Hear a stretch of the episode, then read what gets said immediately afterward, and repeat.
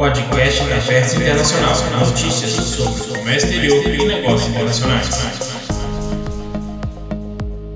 Bom dia, pessoal. Sejam bem-vindos ao podcast da Versa Internacional. Hoje é terça-feira, 28 de janeiro. Vamos falar sobre as principais notícias do comércio exterior e negócios internacionais da última semana, entre os dias 20 a 26 de janeiro.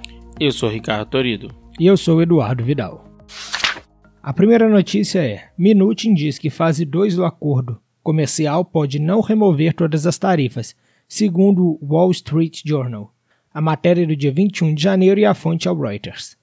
A fase 2 do acordo comercial com a China não será necessariamente um Big Bang que removeria todas as tarifas existentes, disse o secretário do Tesouro dos Estados Unidos, Steven Mnuchin, ao Wall Street Journal em uma entrevista. Podemos fazer a fase 2 e algumas das tarifas caem. Podemos fazer isso sequencialmente ao longo do caminho, acrescentou. Minuti também advertiu que a Itália e o Reino Unido enfrentarão tarifas norte-americanas se avançarem com um imposto sobre empresas digitais como Google e Facebook, disse o jornal. O aviso de Minutin para a Itália e o Reino Unido vem depois que a França recuou e prometeu aos Estados Unidos evitar uma guerra comercial até pelo menos o final deste ano. A segunda notícia é: Guedes diz que Brasil vai abrir compras do governo a estrangeiros a matéria do dia 21 de janeiro e a fonte é o G1. O ministro da Economia, Paulo Guedes, afirmou na terça-feira, dia 21, que o Brasil vai anunciar a adesão ao Acordo Internacional de Compras Governamentais de forma a permitir um tratamento isonômico aos estrangeiros interessados em participar de licitações e concorrências públicas no país. É o acordo pelo qual nós agora passamos a admitir empresas de fora também para todas as compras que a gente fizer, um tratamento isonômico. O Brasil está querendo entrar na Primeira Liga, primeira divisão de melhores práticas, e isso realmente é um ataque frontal à corrupção, afirmou a jornalistas durante o Fórum Econômico Mundial em Davos. O ministro não informou, porém, a data que o Brasil irá aderir oficialmente ao acordo. O Acordo sobre Compras Governamentais, GPA na sigla em inglês, mantido pela Organização Mundial do Comércio, a OMC, estabelece para os países signatários uma série de compromissos em matérias de transparências e acesso aos mercados nacionais de compras públicas. Seus integrantes ficam obrigados a dar isonomia de tratamento entre empresas nacionais e estrangeiras em contratações para aquisição de bens e serviços e obras. Atualmente, são 42 os signatários do GPA, incluindo os 27 países da União Europeia e o próprio Bloco Europeu. Segundo o Ministério da Economia do Brasil, como a maior parte dos países em desenvolvimento, não é signatário, mas desde 2017 participa do grupo como membro observador. No Brasil, as chamadas compras governamentais ou compras públicas são regulamentadas pela Lei 8.666 de 1993, Lei de Licitações. A terceira notícia é: puxado por privatizações, investimento estrangeiro no Brasil cresceu 26% em 2019. A matéria é do dia 20 de janeiro e a fonte é o G1. O investimento estrangeiro direto, IED, no Brasil cresceu 26% em 2019, mostraram dados do Monitor de Tendências de Investimentos Globais, divulgados na segunda-feira, dia 20, pela UNCTAD. O IED mede o capital investido por estrangeiros em um país. Ele é considerado por economistas como bom investimento, já que os recursos vão para o capital produtivo, construções de fábrica, infraestrutura, empréstimos e fusões e aquisições. O fluxo de recursos no Brasil passou de 60 bilhões em 2018 para 75 bilhões no ano passado. O valor ficou em linha com o esperado pelos analistas dos bancos, segundo dados colhidos pelo Banco Central no final de 2018, por meio do Boletim Focus.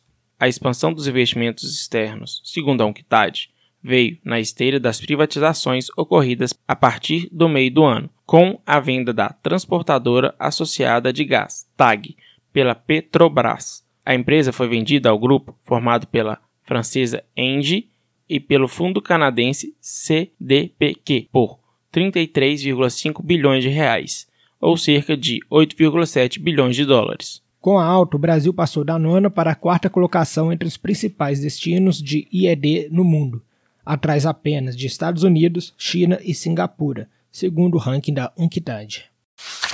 A quarta notícia é: Brasil negocia em Davos acordo com o Reino Unido para evitar bitributação. A matéria do dia 22 de janeiro e a fonte é a Folha de São Paulo. O ministro da Economia, Paulo Guedes, se reuniu na quarta-feira, dia 22 de janeiro, com o chanceler do erário do Reino Unido. O ponto central do encontro foi a negociação do acordo para evitar bitributação entre os dois países. Taxas sobre serviços técnicos e preços de transferência são dois últimos obstáculos a serem removidos, disse Guedes à Folha de São Paulo. Negociação com representantes de governos fez parte da agenda da equipe econômica durante o Fórum Econômico Mundial em Davos, que ocorreu até sexta-feira, dia 24 de janeiro. Na terça-feira, dia 21 de janeiro, Guedes também se reuniu com representantes da EFTA, Associados de Livre Comércio, que reúne a Finlândia, Noruega, Suíça e Liechtenstein, para alinhar pontos do acordo comercial. Queremos acordo com a Coreia do Sul, Japão e Canadá, tudo gradual para dar tempo de conseguirmos juros baixos, desregulamentação, simplificação e redução de impostos.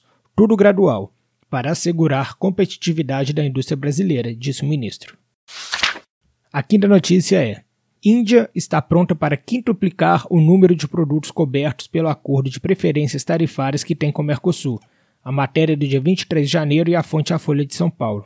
De acordo com Hardip Singh Puri, um dos mais poderosos ministros da Índia, que acumula as pastas de aviação civil, planejamento urbano e comércio, o governo do premier Narendra Modi está em negociação com o Brasil para aumentar o pacto atual, que compreende 450 produtos com redução de sobretaxa, para atingir de 2.000 a 2.500 itens. Em setembro do ano passado, representantes da Índia e do Mercosul realizaram uma videoconferência, na qual o bloco sul-americano informou que fará deliberações internas e apresentará uma proposta. Para o governo de Jair Bolsonaro, há três caminhos possíveis. Todos os países do Mercosul negociam juntos. A Argentina, sob o governo de centro-esquerda, sai da negociação. Ou Brasil avança sozinho para concluir um acordo com os indianos. A sexta notícia é sobre o balanço comercial. Na terceira semana de janeiro de 2020, de 13 a 19 de janeiro, a balança comercial registrou déficit de 816 milhões de dólares, e correntes de comércio de 5,864 bilhões de dólares, resultado de exportações no valor de 2,524 bilhões de dólares importações de 3,340 bilhões de dólares. No mês, as exportações somam 8,847 bilhões de dólares e as importações 7,913 bilhões de dólares, com saldo positivo de 934 milhões de dólares e corrente de comércio de 16,760 bilhões de dólares.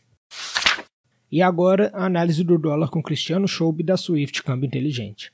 Olá, aqui é o Cristiano Schoube da Swift Câmbio Inteligente para mais um podcast da Vértice Internacional. E o coronavírus contaminou também o mercado financeiro. Demorou um pouquinho, mas a precificação chegou e chegou forte. Afinal de contas, ontem, segunda-feira, né, a bolsa teve a maior queda diária em 10 meses.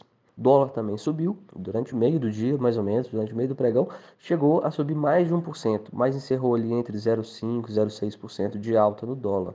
Bom, o resultado é que todo mundo agora ficou muito preocupado que como o coronavírus vai afetar a economia chinesa e também, claro, com um risco de contaminação global. Apesar que, por enquanto, a preocupação maior ainda é com essa com o impacto disso na economia chinesa. Afinal de contas, durante o maior feriado né, chinês, que é o feriado lunar, as cidades estão paradas, o turismo, ah, enfim, as pessoas proibidas de, de ir e vir para tentar conter essa expansão aí do vírus. Né? Como quando o dólar sobe muito, aparecem vários analistas de dólar.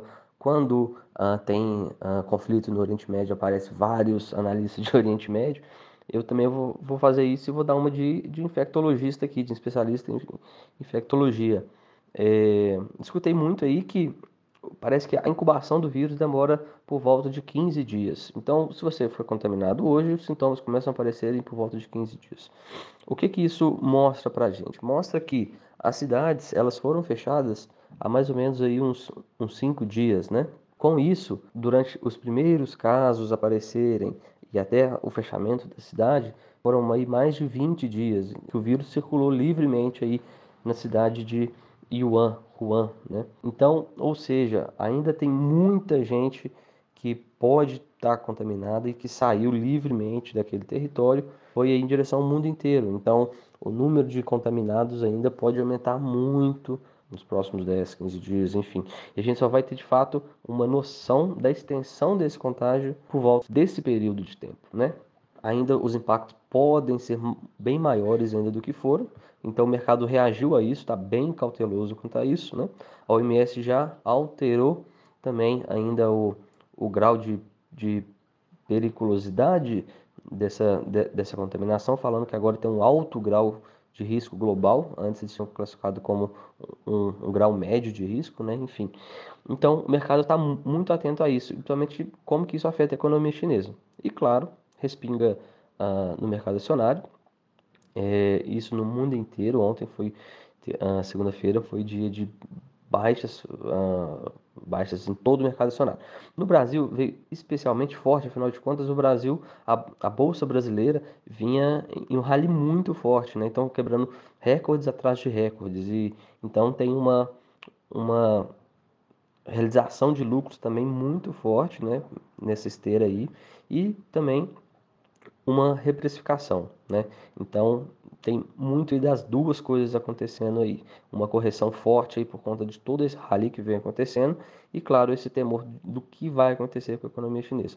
Mas então o que a gente pode esperar? Mais uma vez volatilidade, volatilidade sem dúvida, né? Ficar uh, bem bem de olho aí no dólar, o dólar a, a bolsa uh, o índice do dólar também subiu no mundo inteiro, ou seja, o dólar comparado a outras moedas também teve uma alta, mas foi uma alta menor do que comparado ao real, ou seja, o real perdeu mais valor do que outras moedas ao redor do mundo, e como vem acontecendo nas últimas semanas.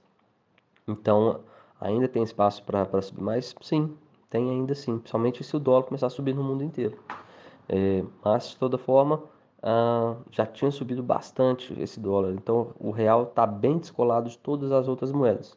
Mesmo assim, ainda por conta dessa, desse medo, desse pânico que, que pode se instaurar no mercado, tem espaço para subir mais ainda. Ficar bem de olho aí no dólar nos próximos dias e principalmente no índice do, dólar, nessa cesta do dólar em comparação com, com outras moedas. Muito obrigado, pessoal da Vértice, e um grande abraço. Muito obrigado a todos por terem escutado o podcast da Vértice Internacional. Nos vemos na próxima semana. Muito obrigado e até o próximo podcast.